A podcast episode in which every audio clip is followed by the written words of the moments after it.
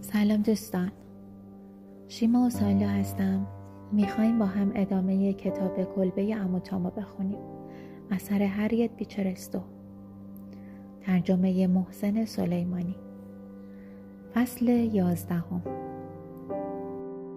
غروب یک روز بارانی مسافری جلوی در مسافرخانه کوچکی در دهکده نون در کنتاکی پیاده شد.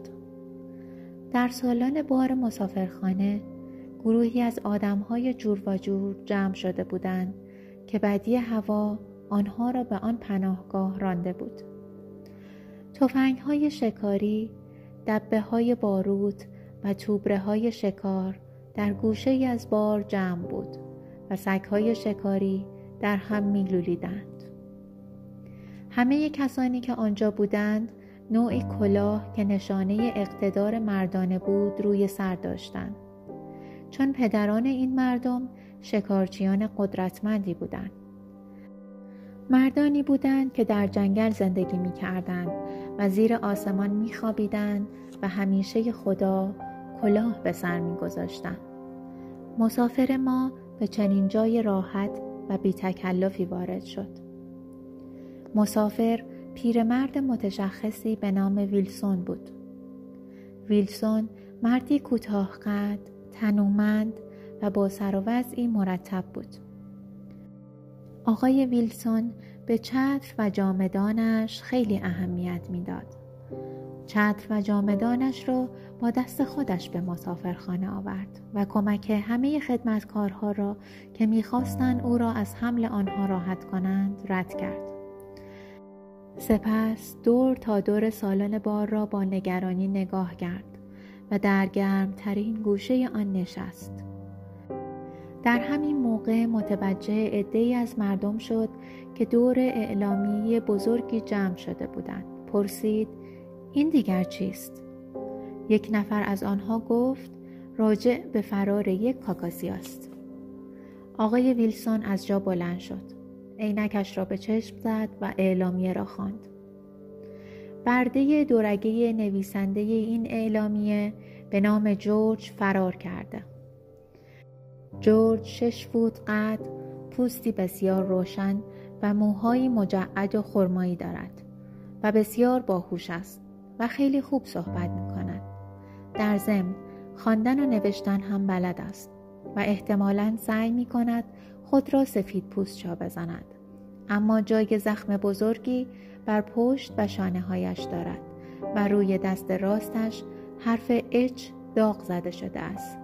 به هر کس که زنده او را تحویل دهد 400 دلار و به کسی هم که ثابت کند او را کشته است همین مقدار پول می دهم. مرد متشخصی که پاهایش را آن طرف بخاری گذاشته بود و برگ توتون می جوید پاهای درازش را پایین گذاشت و گفت اگر نویسنده اعلامیه اینجا بود من هم همین کار را با او می کردم.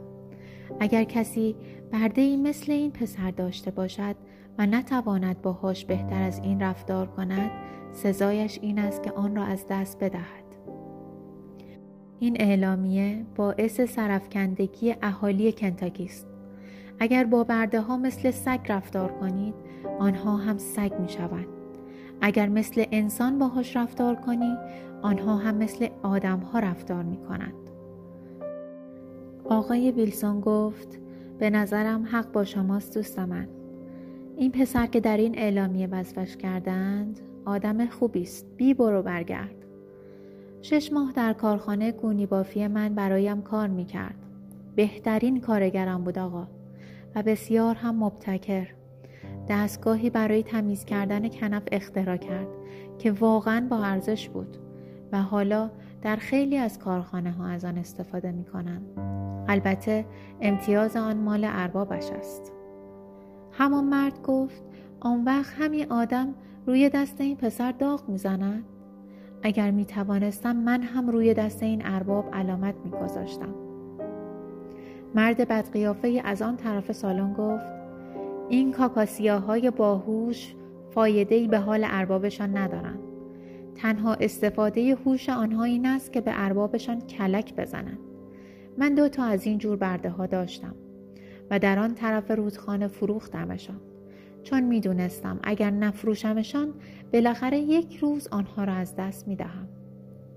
صحبت آنها با نزدیک شدن یک درشگه تک اسبه به مسافرخانه قطع شد روی صندلی درشگه مردی شیک پوش نشسته بود و درشکچی نیز یک نوکر سیاه پوست بود همه افراد مسافرخانه با علاقه مرد تازه وارد را سبک سنگین کردند. تازه وارد مردی قد بلند بود و مثل اسپانیولی ها پوستی سبزه، چشمانی مشکی، موهای مجعد، دماغی عقابی و خوشتراش، لبانی نازک و دست و پایی کشیده و تحسین برانگیز داشت.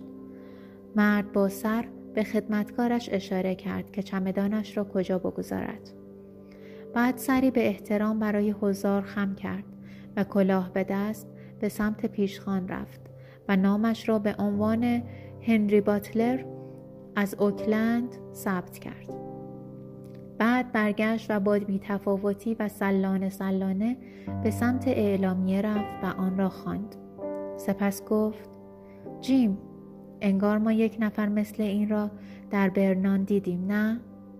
جیم گفت بله ارباب فقط مطمئن نیستم دستش را داغ زده بودن یا نه غریبه دهان دره کرد و با بیتفاوتی گفت آره من هم دستش را ندیدم سپس به سوی مسافرخانه دار رفت و گفت برایش یک اتاق مجزا آماده کنند چون اون فوری می‌خواهد نامه هایی بنویسد مسافرخانهدار چرب زبانی کرد و هفشت خدمتکار سیاه از پیر و جوان گرفته تا زن و مرد به جنب و جوش در آمدن. و در حالی که به همه تنه می زدن و پای همدیگر را لگت می کردن رفتند تا اتاق آقا را آماده کنند. مرد نیز روی میزی در وسط سالن لم داد.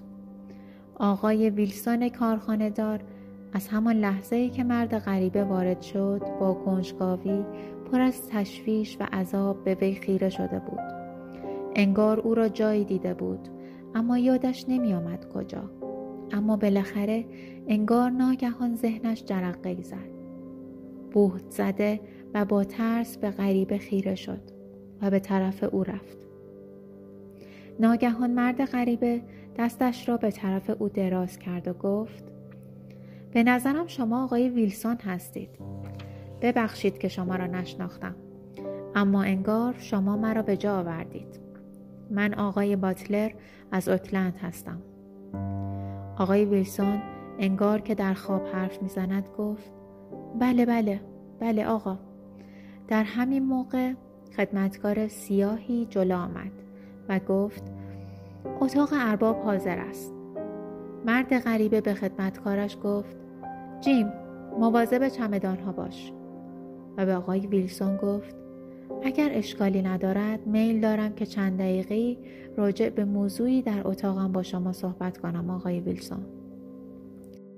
آقای ویلسون همانطور خواب زده دنبال او به اتاق بزرگش در طبقه بالا رفت. آتش ترق و تروخ کنان در بخاری دیواری اتاق میسوخت. مرد غریبه در اتاق را قفل کرد و کلید آن را در جیبش گذاشت. سپس تمام رخ به آقای ویلسون نگاه کرد. آقای ویلسون گفت جورج اصلا فکرشو نمی کردم تو باشی. جورج گفت فکر کنم خیلی خوب ظاهرم را تغییر دادم نه؟ با کمی خمیر پوسته گردو پوست زرد صورتم را سبزه کردم و موهایم را رنگ زدم و مشکی کردم.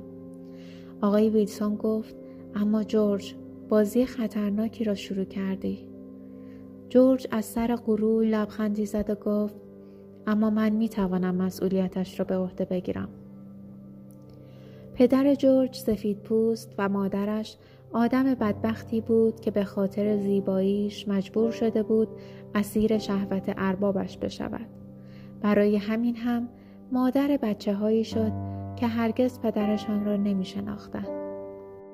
جورج از یکی از مغرورترین خانواده های کنتاکی ظاهر اروپایی و روح سرکشش را و از مادرش نیز پوستی که تهرنگی تیره داشت و چشمان مشکیش را به ارث برده بود.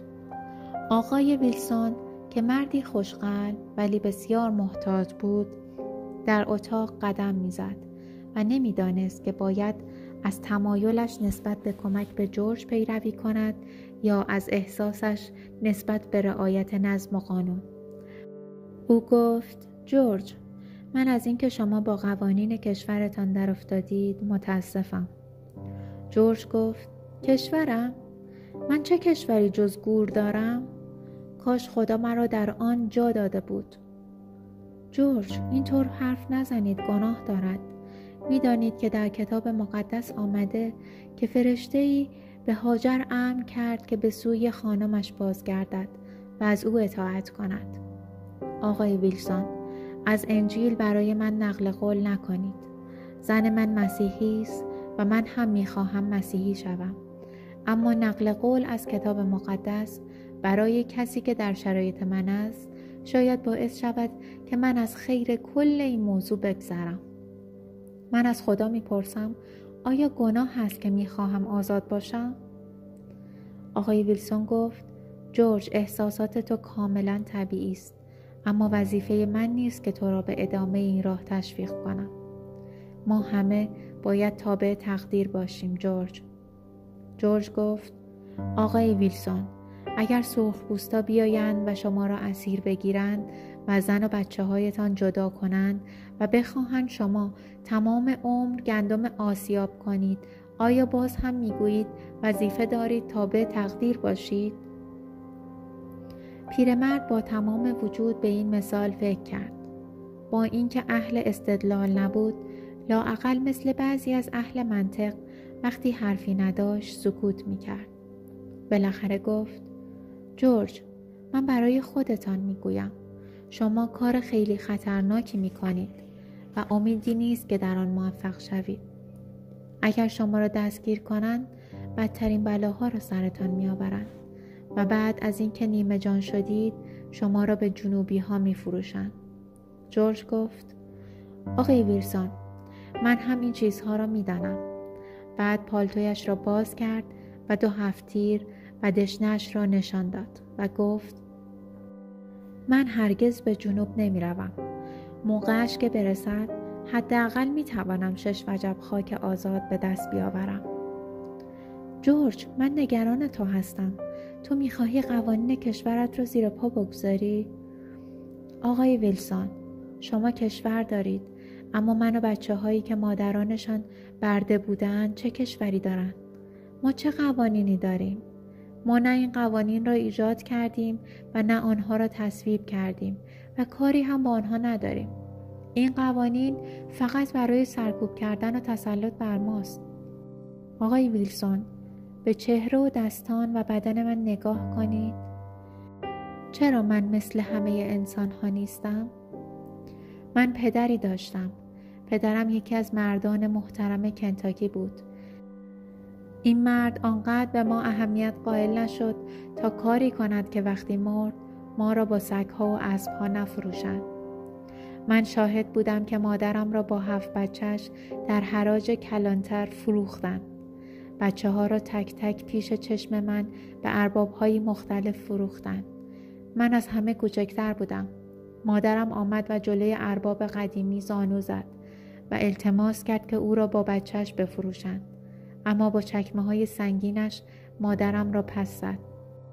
ارباب مرا با یکی از مردان دیگر معامله کرد و او خواهر بزرگم را هم خرید. خواهری که مؤمن و عضو کلیسای باپتیست ها بود. خواهرم به خوشگلی مادرم بود و خوب تربیت شده بود. اما به زودی من از پشت در صدای شلاق خوردن او را شنیدم. اما برای کمک به او کاری از دستم بر نمی آمد. خواهرم شلاق می‌خورد چون می‌خواست مسیحی پاکدامنی باشد. بالاخره هم او را با برده های دیگر به زنجیر بستند و به بازار نئو اورلانز فرستادند تا بفروشند بعد هم دیگر او را ندیدم. سالها گذشت و من بزرگ شدم اما هیچ موجود زندهی به من بیش از سگها توجه نداشت. شلاق خوردم فوش شنیدم و گرسنگی کشیدم. وقتی کوچک بودم گاهی تمام شب بیدار می ماندم و گریه می کردم نه به خاطر گرسنگی کشیدن و شلاق خوردن بلکه به خاطر مادر و خواهرانم. من هیچ کس را در این دنیا نداشتم که دوستم داشته باشد و هرگز معنی آرامش را نمیفهمیدم. آخر هیچ کس با من با مهربانی حرف نزده بود. تا اینکه برای کار به کارخانه شما آمدم. شما با من خوش رفتاری کردید و تشویقم کردید کارم را خوب انجام دهم. خواندن و نوشتن یاد گرفتم و سعی کردم کسی بشوم و خدا می‌داند چقدر به خاطر این کارها از شما متشکرم و بعد همسرم را پیدا کردم. در کنار او خیلی خوشبخت بودم. چون او همانقدر که زیباست زن خوبی است. اما بعد اربابم مرا از کارخانه در میآورد و از دوستانم جدا می کند چرا؟ چون به قول او یادم رفته کی بودم. برای اینکه به من یاد بدهد من بردم و بالاخره به من می‌گوید که از همسرم دست بکشم و با ذهن دیگری زندگی کنم. قوانین شما هم به او اجازه می دهد این کار را بکند. آیا به این قوانین می گویید قانون کشور من؟ من کشوری ندارم اما می خواهم به کشور تازه‌ای بروم و وقتی به کانادا که قوانینش از من حمایت می کند برسم آن وقت کانادا کشور من می شود و من از قوانینش اطاعت می کنم. اما اگر کسی سعی کند جلوی مرا بگیرد بدا به حالش چون من تا آخرین نفس برای آزادیم می جنگم. پیرمرد مهربان طاقت شنیدن حرفای جورج را نداشت. این بود که دستمال ابریشمی بزرگ و زردرنگی از جیبش درآورد و صورتش را پاک کرد. چنان از کوره در رفته بود که گفت مرد شور ارباب ها را ببرد. خیلی خوب جورج ادامه بده. اما مواظب باش به کسی تیراندازی نکنی مگر اینکه بعد یک دسته اسکناس از کیف جیبیش درآورد و به طرف جورج دراز کرد. جورج گفت نه شما خیلی به من لطف کرده اید اما من پول کافی دارم. آقای ویلسون گفت پول همه جا به درد می‌خورد جورج بگیر پسرم. جورج گفت باشد به شرطی که در آینده آن را به شما برگردانم. جورج تا کی می‌خواهی همینطور به سفرت ادامه بدهی؟ این سیاه همراهت کیست؟ جورج گفت جیم آدم مطمئن نیست. بیشتر از یک سال است که رفته کانادا. آنجا شنیده که اربابش به خاطر فرار دارد مادر بیچارهش را شکنجه می دهد. حالا این همه راه برگشته تا مادرش را نجات بدهد. پیرمرد گفت خطرناک است. خیلی خطرناک است. من از جسارت شما در آمدن به نزدیکترین مسافرخانه کاملا گیج شدم. آقای ویلسون این کار آنقدر جسورانه است که آنها هرگز به فکرشان نمی رسد. آنها در جاهای دورتری دنبال من می گردن. من فردا صبح زود از اینجا می روم و امیدوارم فردا شب راحت در اوهایو در خواب باشم. خدافز آقا. اگر شنیدید دستگیرم کردن بدانید که دیگر زنده نیستم. بعد مثل شاهزاده ها دستش را به طرف آقای ویلسون دراز کرد. پیرمرد مهربان از صمیم قلب با جورج دست داد. بعد چترش را برداشت و از اتاق او خارج شد. پایان فصل یازدهم